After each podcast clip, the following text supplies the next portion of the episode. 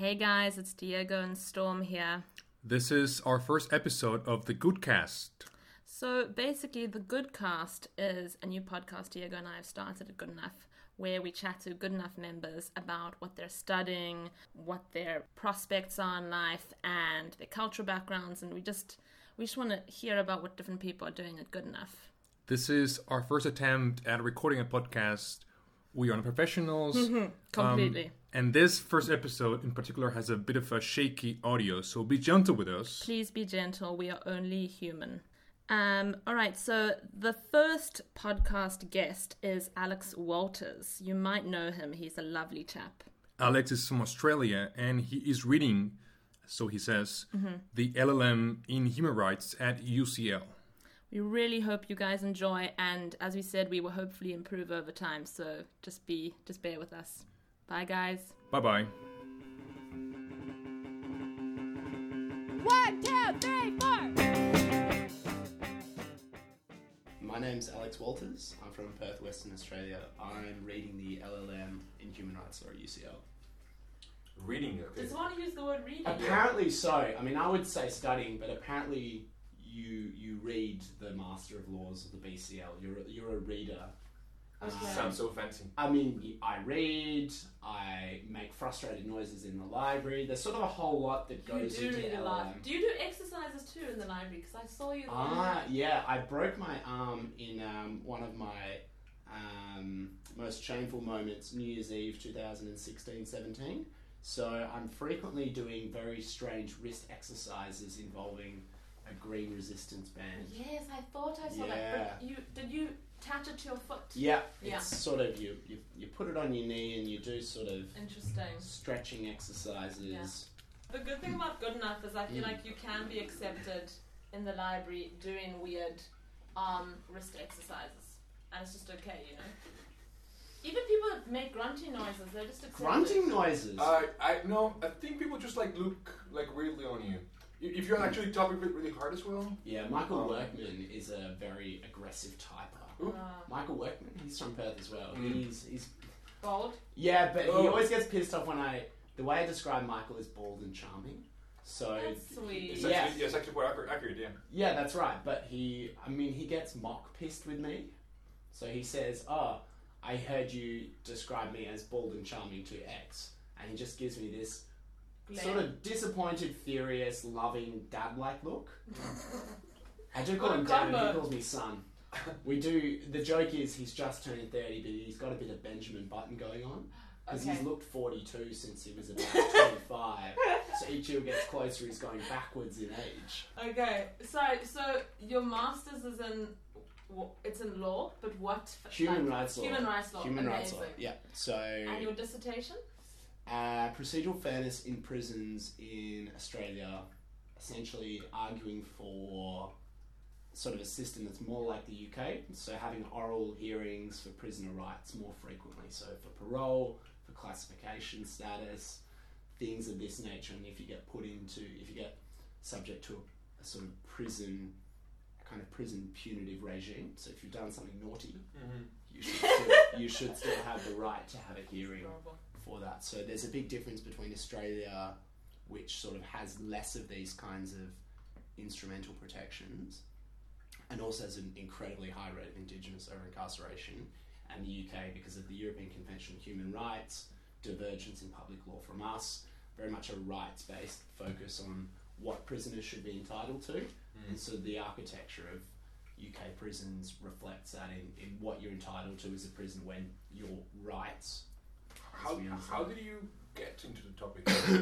I um I practiced in Australia uh, for three, oh, three no probably four to five years, but the last three and a half was at the Aboriginal Legal Service in Western Australia, and a lot of my clients are prisoners, in particular juvenile detainees. Oh my word. And yeah, This is so interesting. yeah, it's um, the great shame of Australian public life. Well, there are two.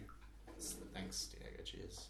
Just a cup for you. Stormy one coffee? Yes, please. Oh, shame only if there's enough. Oh, it's No, there so is enough, good. yeah. I'll just have a little bit. You have most of it. Oh, and it's bubbling away in the background. Isn't that lovely? So, what w- w- is this also like to see if they have the right to vote? Things like Ah, that. as, no, that's so very different position in Australia to here. So you can vote in federal and federal elections, provided you're serving a term of imprisonment of less than either two or three years in Australia. Whereas here, Interesting. generally speaking, yeah, the position is if you're serving a period of imprisonment, you do not have the right to vote. Though that position's changing sort of as we speak. So a very limited number of prisoners in the UK on temporary release on license, so on parole, will be allowed to vote. But of the 60,000 prisoners in the United Kingdom, pretty much all of them are still denied the vote. So in- in Costa Rica, I think all prisoners are entitled to have a vote, Mm-hmm. um, and you have voting booths uh, at prisons. Mm. I, I, I don't really get the idea that when you break the law, I get you, you break the social contract, Yeah, then right. the pri- prison is sort of like the way to redeem yourself, but then Mm. that should be the punishment, Mhm. right? You shouldn't be able to just also have other rights removed, Yeah.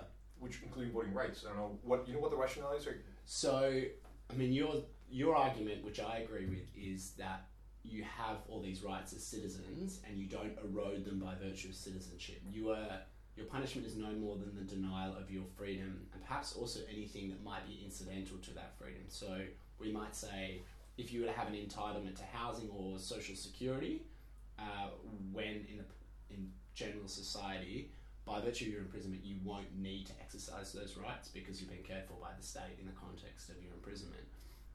So the logic is there's all kinds of perverse logics to it. It's essentially an historic anachronism that uh, first arose from sort of feudal England. So if you were imprisoned, you lost your status, entitlement to land, your family um, standing, and all these sorts of things. And then when that was first implemented, um, I suppose through legislation, we're talking about people with entitlements being reduced to the status of the common man on imprisonment, so not able to vote. right. And then that's then enacted through legislation from 1870 through to the present day.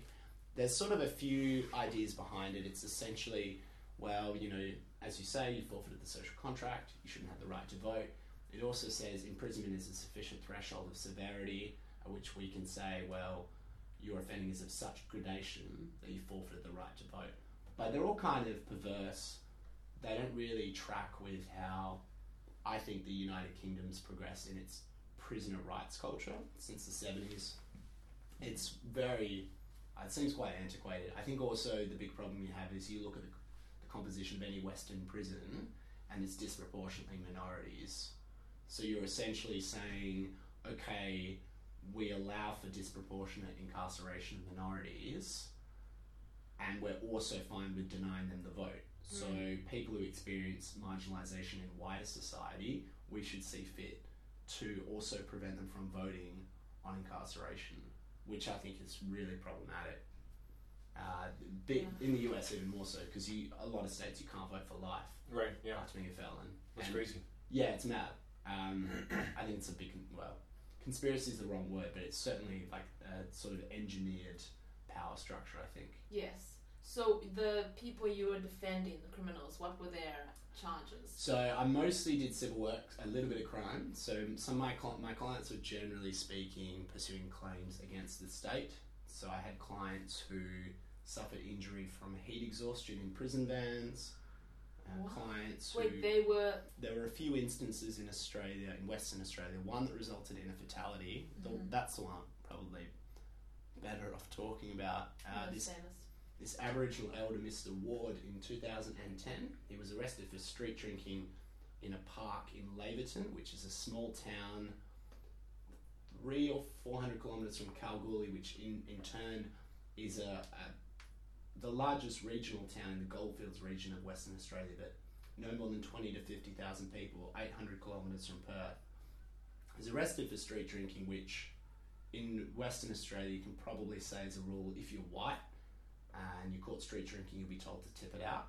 If you're Indigenous, you're more likely to be arrested or um, issued with cautions, sort of elevated, um, elevated options as far as the criminal justice system goes. So he's arrested for street drinking, was drinking a can of beer in a park. Um, this is a guy who was an Aboriginal elder who travelled with a cultural group to China as part of a cultural exchange, so very well respected in the Goldfields community. Uh, a justice of the peace, so not a judge, uh, someone who didn't have formal legal training but had powers to grant or deny bail, refused to grant him bail, would later concede at the inquest that he didn't have a particularly good understanding of the requirements of the Bail Act. So this man is taken in a because he's denied bail, he has to be remanded to the nearest regional prison, which is Kalgoorlie, some 400 kilometres away. So, So- long with That It's a long- Australia's so Australia's huge, huge, and that's and so that's 1,200 kilometres from Perth, where I live, and that's I wouldn't describe that as the most remote part of the state by any means. Yeah. So he's put in the back of this prison van with two guards working for G. G4S. It's G4S, the security company, the security conglomerate Yeah, from the United Kingdom that provides security contracting services uh, all over the world. And so he's put in the back of this prison van. Uh, this fleet of prison vans had, um, in the last two years, been subject to a review by uh, this. There's a statutory officer in WA called the off, uh, the Inspector of Custodial Services. He essentially reviews custody standards across the state, and he said there's a problem with these vans. The air conditioning habitually breaks down. Something bad is going to happen unless it gets fixed. Didn't get fixed. They set out from Laverton. It's 42 degrees. Bearing in mind this is a non-violent offender, Mhm. rather than putting him up in a console up front with the two of them, chucked in the back, air conditioning's not working, set out on the drive, he has perhaps a small water bottle. If all these details are not precisely correct, then I apologise. But they set out, and it's a four hour drive to Kalgoorlie. Um, I think the CCTV camera is broken, so ordinarily you can monitor what's going on in the back. Sort of 20 minutes from Kalgoorlie, they just hear this thump. And um, they open, they get out, they open the back, they open the doors, and just this sort of tide of heat. Just He's comes- just collapsed. Their first reaction of one of the guards is to squirt water onto him. Mm-hmm. They drag him, they get him to Kalgoorlie Hospital. He dies um, within an hour. And um, yeah, so that's the kind of stuff we deal with. we did. Yeah, we did at work. So Right, and then what do you do with this with this client? You pursue. so his family. So there was a so They want compensation. Well, in this case, first you have an inquest because anyone who dies in Western Australia while under the custody of corrective services is subject to a mandatory coronial inquest. So, similar to what they've got here in terms of the function the coroner carries out. The coroner was just scathing and asked, how could this happen in a society that considers itself just and humane? Mm-hmm. Um, his family was from a remote desert community. So, When you say remote, how remote is it?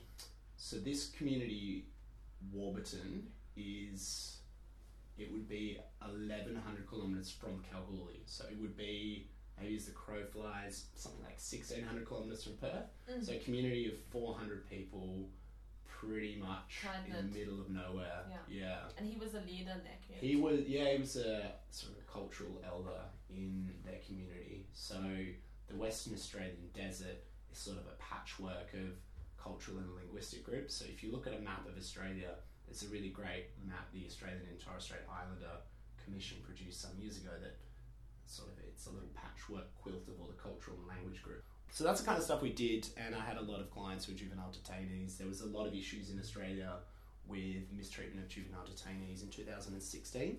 We had a royal commission into abuse of juvenile detainees in the Don Dale Detention Centre in the Northern Territory. And are they mostly Aboriginals? Yeah, so Aboriginal Australians are 28 times more likely to be in prison than non-Aboriginal people.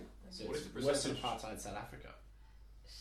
What is the percentage of uh, the population? two Two percent. two percent, and somewhere between 28 to 40 percent of the prison population. Probably, so maybe it's 26 times more likely, and 28 percent of the prison population. But that's it's higher amongst juvenile detainees Right. again, and women as well, higher than sort of that general number.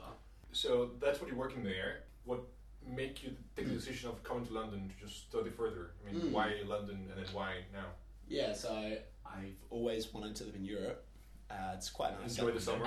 Enjoy the sun. Yeah, sun, yeah. Obviously, I came for the London sun. That's right. Um, I hear the beaches here are great. They're really so great. They're head down to Blackpool in the summer, lay a towel down on the pebbles, and look out at the slate grey sky. I was just googling Blackpool like Really? this Wait. afternoon because Ah. because last night one of my professors was like, "This is this more is the most decadent town in like it's, it's, England." It's disgusting, right? They were in the Premier League a few years ago. Blackpool. I think- they yeah, I were think they great. were, Yeah. yeah. They It's were right, in it's the somewhere upper north. What yeah. do you mean the most decadent? In what way? because it used to be like this very fancy resort destination, Oh, but now it's just decadent. As, as far as I know, if there are any Blackpool listeners, It's um, very tacky. if there are Blackpool Sorry. listeners, we apologise. It's so much better than Brighton. It's not. okay. And also, you wanted to come to. Come, yeah, England. Also, yeah. You you're saying that you guys almost sound like you admire their take on law in comparison to Australia. Yeah, I think so. So, uh, European human rights culture is much more embedded. So, I think, I mean, I don't know, maybe I'll go home, maybe I'll stay here, but I certainly part was exploring the prospect of employment here Mm. and perhaps down the line using a native going to the bar, maybe. So, Amazing. mm, yeah. It's so annoying in life how you hear so much about America and the injustice, you know, towards the African Americans and Mm. how I mean there's so many um, police episodes, you know, with them also targeting black Americans. Mm. And you don't hear it that much in Australia and it's That also is so a true. huge problem. It's actually Yeah. the first time I, I'm I shocked. hear this in my life. The fact that you've spent this is what you're specializing in. So one one of the best tweets I've seen about uh, the scandal engulfing the Australian cricket team. Yeah, we were, we were actually going to gonna cover get We'll that. that. Yeah, that was- great. that was on the great. I'm a I'm a long suffering cricketer and fan. So, Oh. but one of the best. Um, we're all talking about hot takes back home. Oh, this person's got a great hot take on the ball tampering scandal. The best one I saw was deaths in custody. Nope. Asylum seekers. Nope. Environmental issues. Nope. Equality for same-sex marriage. Nope. Oh, they messed with a cricket ball. Oh, this is a national disgrace. Yeah, scandal. Yeah, scandal. So that kind of tells you a little bit about the prism through which Australia views itself and what's important. It's a Um, good, actually, that's a good perspective to Mm. look at. I didn't think of that way.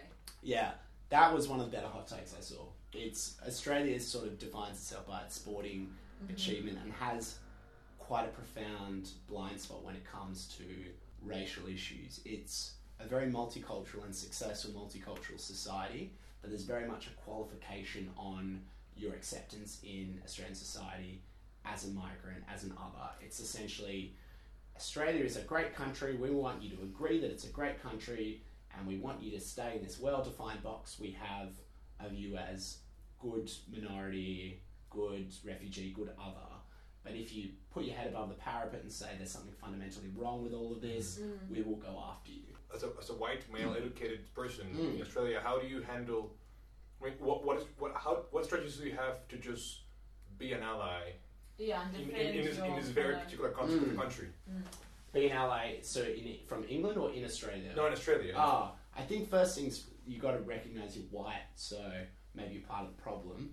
But if you're not part of the problem, and hopefully I think I'm not, then you always. it sounds like you're not. I mean, well you work. maybe I'd, you always ask the question: Does any of it really matter? Are we getting anywhere? Yeah. So I think first thing you might ask yourself is: Should I be the one talking about these issues? Should I be the one offering the perspective, or is there a better voice that is Indigenous? And why don't we listen to them? Hmm. So Australia's got this really potted history of essentially ignoring the wishes of Aboriginal people and employing top-down um, sol- solutions in inverted commas. In 2005, John Howard, the then Prime Minister, implemented a, wave of um, reforms in inverted commas in the Northern Territory in response to allegations of child sexual abuse, including uh, welfare quarantining. He brought in the army, essentially stripped Indigenous Australia of a huge raft of fought for autonomy. So that kind of stuff is pretty damaging. Mhm. Um, I think, yeah, it's a little interesting juncture in Australian and Indigenous relations at the moment because there's there was a lengthy consultation period on uh, reconciliation and what kind of model for reconciliation do you want embedded in the constitution. And last year, Aboriginal Australians had a there was this big conference at Uluru, the sacred rock in the middle. I remember hearing Yeah. about this. and they came out and issued the Uluru Statement, which said we actually don't want anything in the constitution that's sort of empty words. We want Action. we want action. We want a representative body Yeah. that's sort of constitutionally enshrined. That is a consultation body. So you, the institutions of government, have to talk to us before doing things to us, which is not unreasonable. Yeah, isn't there like an international convention that is supposed to enforce this? Australia is a signatory to Yeah. that convention. Yeah. So it's sort of it would make sense that Australia would abide by its international law obligations, Mm. seeing as it sort of models itself as a um, one of the better international actors as far as human rights norms go. I mean, that's a bit of an illusion. That's the, the portrayal it has. Australia, Exactly. right? But then everyone have- thinks Australia great. You know, kangaroos, equality, there. Barbecues again. Amazing barbecues. You know, everyone says shrimp on the barbie, but there's not that many shrimp in Australia. We're more a prawn-based economy. prawn on the Mm. barbie. Yeah, prawns are yummier, I think. And prawn, I think, would be more classy. So you can say Prawn that. is more classy, Prawn but Australia, barbie. Do we have a lot of class? I don't know. we lack it at times. I think the first big scandal I heard from Australia was Oh, human yeah. rights was the Nauru uh, Ah. migrants, uh, Yeah, do you mean Tampa or Nauru, the present? the prison. Yeah, yeah. Yeah, uh, yeah, yeah. So, What, what, what, what, what happened there? so basically, what we do is when someone comes on a boat to Australia fleeing persecution in could be Afghanistan, could be Iran, could be a Central Asian country, could be Rohingya Muslims. They come on a boat, and we say, "No, you can't come by boat. You got to fly in." So then we put them in a tropical death camp, and say, "You can't ever settle in Australia. We'll put you in the gulag for however long, some interminable period while we process you, and then you can resettle in a third country, um, somewhere not as nice as sunny Broome or, you know, mild Melbourne or."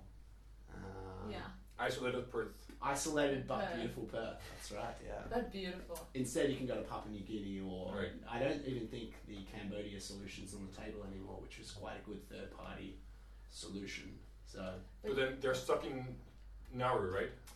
Nauru is the processing centre, Right. Yeah, and I think also settlement takes place in Nauru, but yeah, I think that's right. But it's not this refugee thing. It's not Australia's fault. You guys are literally an island surrounded by water, so Mm. you're naturally going to get a lot of refugees. Yeah, I think there's. It's interesting in the way in which migration policy changes in Australia. So, after the war, we had a big influx of Southern Europeans. It's always every generation then experiences the experience of being characterized as the other, marginalized, demonized. So we have Greek, Italian, um, perhaps I don't know, Croatians probably. If we're if we're talking about Croatians, that's probably a later date. But we have a 50s and 60s. We have these kinds of populations. Have a lot of English, a lot of Irish. Then we have a generation in the 80s fleeing the Viet war in Vietnam. So a lot of Vietnamese refugees, Cambodians, people fleeing the conflict. Uh, there's a period in the 90s uh, after Tiananmen Square.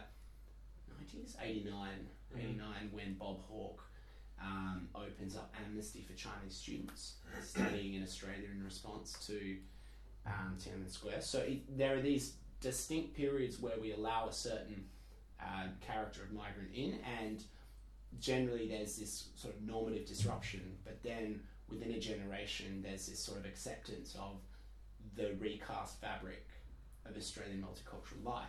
But every generation we go through the same thing. So in the 90s, Pauline Hanson, who's our Nigel Farage, decided, you know, I'll go after the Chinese, Asians are swamping Australia.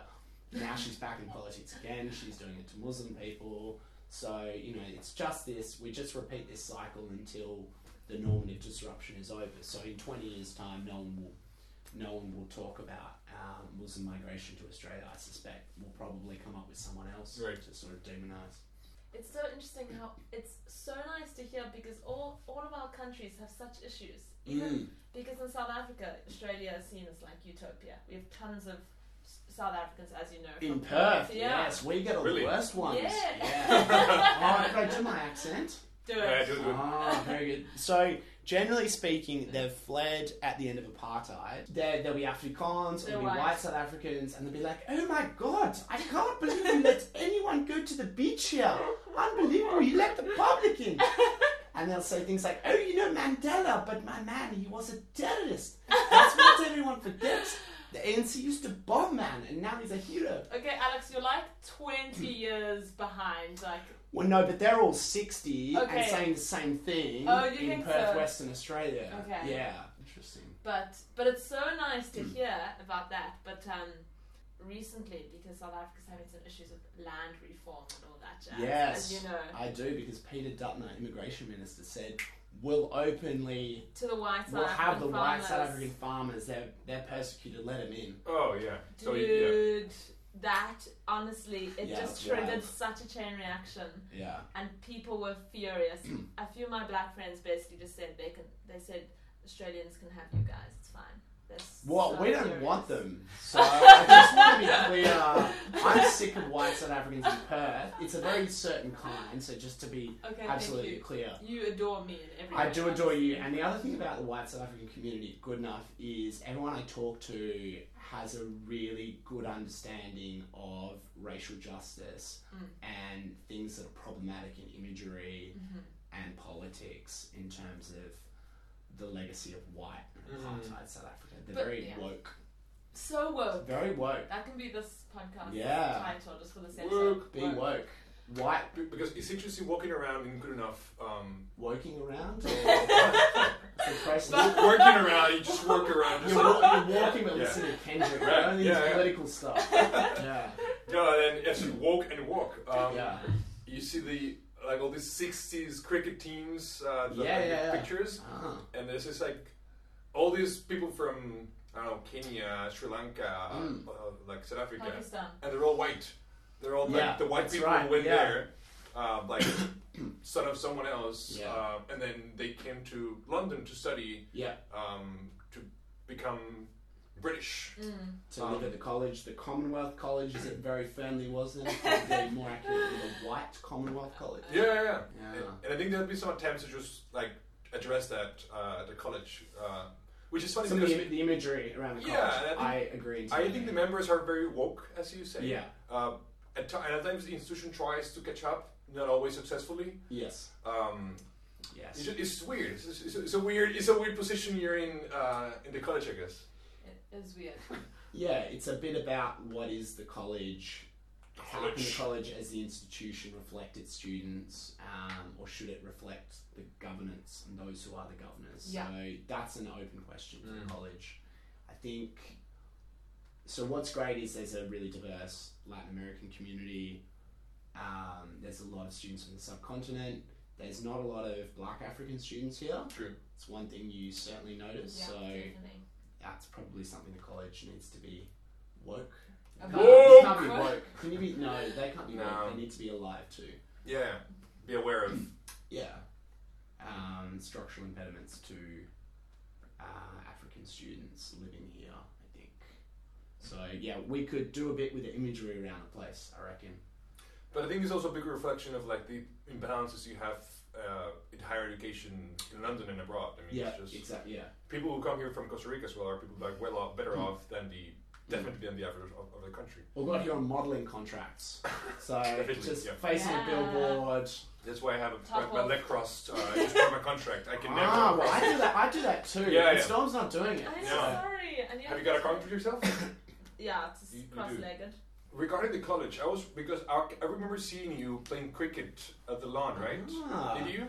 Uh, cricket or croquet? Croquet. might be the same. Yeah, you're right. No, no, Croquet. no, no, Because I'm, I'm playing cricket for the college. are you? Uh, yeah, yeah. we have a, a cricket team. there is a good enough college cricket team. I suspect our opening bowler is Alex. no, no, no, not me. I think Savil. Savil, yes. Savil will be. Savil's Pakistani. He'll be bowling some serious heat. There Mm, might be a mm. few short ones at the head. I reckon. And also Who are we gonna play Safa's pretty good. Safa's pretty good. Yeah, Safa's good. Mario is actually a bit of a surprise too. Wait, Storm- uh, so we're gonna play Storm- someone? Huh? We're gonna play someone? There's four or five games over the course of the summer. Yeah, I apparently we play Cambridge too. Oh, when's that happening? I don't know, but we apparently in the past have played them Okay. and beaten them.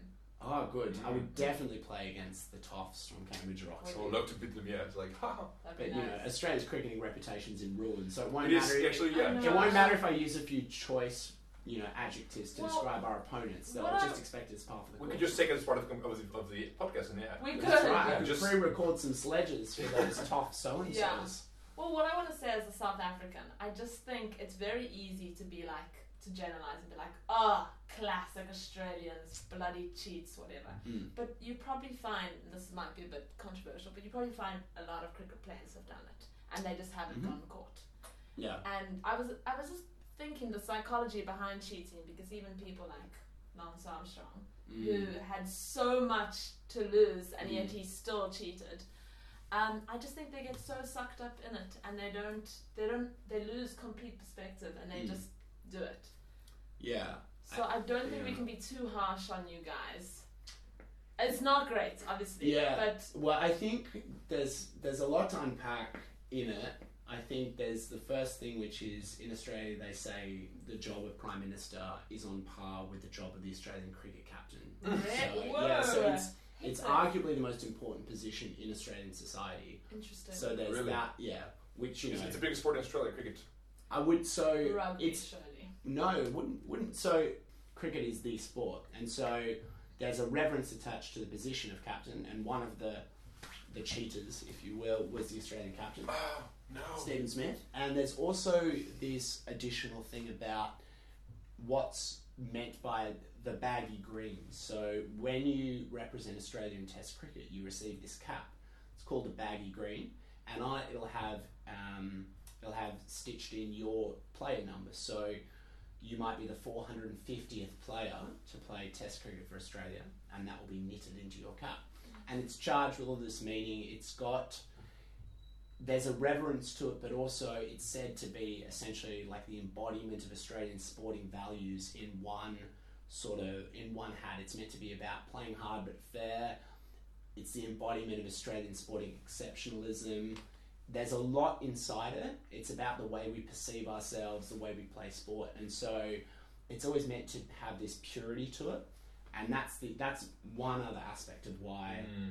the cheating stuff is Is so bad. yeah. So as you say, so ball tampering happens all over cricket, all over the world.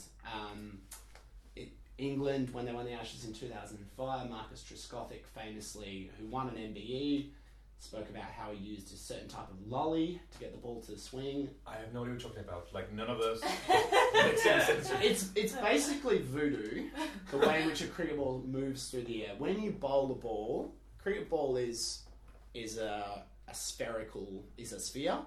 It's two. It's sort of stitched together leather. There's a central. There's multiple stitches running across the circumference. Essentially, traditionally, you will run your index and middle finger down the seam Right. and you'll sort of flick your wrist and generally speaking you want the seam to be pointing straight or at a 30 to 45 degree angle either to the left or the right and that will correspond to some movement through the air particularly the newer the ball is there's there's this dark art which is called reverse swing so if you hold the ball like this traditionally so the the right hand side of the ball is shiny and the left hand side is less shiny, the ball will swing uh, conventionally from the right hand side to the left. So it'll kind of like a loose parabolic, like Right. not a particularly steep parabolic arc as it approaches the batsman. With reverse swing, that's reversed. So you've got the shiny side on the right hand side, you scuff up the left hand side, and, and by some kind of magic, which to be frank, no one understands. Everyone says they understand how to reverse swing it. It's nonsense. Yeah. A few Pakistani bowlers actually know how to do it. And so now with reverse swing, it swings towards the shiny side instead of away. So the Australian cricketers were caught. We use the expression village in Australia. Something is village in cricket if it's not very professional, if it's laughable, if it's the opposite of being a professional. It's to play village cricket is to play the lowest standard. Right. So they use sandpaper, which is if you were doing it in your at home to, to cheat, you would just get sandpaper and rub it to course up one side. Yeah. So that's what they were doing, and that was the Australian cricket team. Notwithstanding the fact there's thousands of cameras at the ground, It was not only were they oh. cheating, it was just so stupid. Yeah. And Village. And um, the Cameron Bancroft tape. Cameron Bancroft and David Warner. So Bancroft was the was the one who carried it out, and Warner was the instigator. So because he was young and a, and a junior cricket player, they think he was sort of coerced to do it because he was a baby. How did they? How did people notice this? I mean, There's so How- many how are they- cameras. What happened was Cameron Bancroft in his pocket had this yellow cloth tape? tape something. Mm. Turns out it was sandpaper, and the camera's on him. So we think what's happened is one of the South African journalists has said they're getting the ball to reverse swing too early. Something's going on here. Keep uh, the cameraman's eye on these players. Wow. And they did, and Bancroft pulls out this little yellow tab, and then you hear the commentary box go, Oh no, Oh, what is no. ours? So they knew, it comes up on the screen. and there were the Australian commentators and said. Uh, this is a mixed commentary box with people like Mark Nicholas, Shane Warne, there would have been Graeme Smith, so English, South African. Australian. They've seen that and they've basically said, What? And so at the same time, the Australian coach sees it, gets on the walkie talkie to the 12th man, which is like the not the substitute player because he can't actually participate, but should someone get injured, he comes on the field and fields. Gets on the walkie talkie, and the actual quote attributed to him by the um, by Australian press and by the guy who runs Cricket Australia was, "What the f is he doing? Get that out of there!" And so he puts it down his pants And it's so awkward because when you watch the video, it's just like zoomed up on his on his crotch, yeah, on his number, yeah. The, the headline for the Northern Territory News was "I've got some sticky on my dicky" and a photo of him doing it. you have, to, you have to love journalists. You have to No, love journalists. no, yeah, the Northern Territory News is renowned for always having crocodile pictures, uh, things to do with farts, lewd acts, those sorts of things are always on their front page. Amazing. Yeah. That is brilliant. Um, yeah, so today, Warner 12 months, Smith 12 months, the ban. Uh, Smith can't captain the Australian team for two years. Dave Warner's been excluded from ever having a leadership role in Australian cricket again. Cameron Bancroft received a nine month ban. So That's crazy. And the, the press conferences went tomorrow. there 'Cause he's was. Like now. Yeah, it'll be. What I saw Steve Smith was being essentially dragged by multiple South African police and security. I security saw that too. only a few hours ago. so he'll be flying to Sydney. What's that flight? It's five hours to Perth. It's probably eight hours. 24 hour flight. Is it? It's probably No, no, that's from England. what sorry. eight eight to ten of travel time to Sydney. Mm. So he's probably overnight going to be making a press conference on landing. I think he's going to quit cricket for a year. Um, That's the captain. the captain. So they've been banned. Yeah, yeah. But there's other ways you can play cricket. You can play for your state. Well, in this case, they've all been Probably banned from not. playing state. yeah. They could have played in the IPL, but the IPL teams have cut. What is the loose. IPL? The Indian Premier League. So it's It's this, like the best league in the. no, it's this alternate short form competition where the franchises are owned by Indian billionaires, and they just basically throw money at players to come play for the IPL franchise, and it's got ridiculous um, coverage rights. It's watched by millions, billions of people, uh, and you know, for a lot of Australian cricketers and players in the West Indies. Is it like a Champions League for, Ah, for cricket? I mean, uh, well, so that context for me. Yeah, so the context is they're all Indian franchises, so they're all essentially. What would be the best way to think of it? You might think of it as a, sh- a condensed. Maybe the best way to think of this is like a condensed version of a, a North American sport, but with representation from all over the globe. So if the NBA was more had a shorter season and was more international, you might say we play a three month season of NBA where you've got a the starting five at Houston has a Spaniard, a Frenchman, an Australian, and two Americans. That kind of division.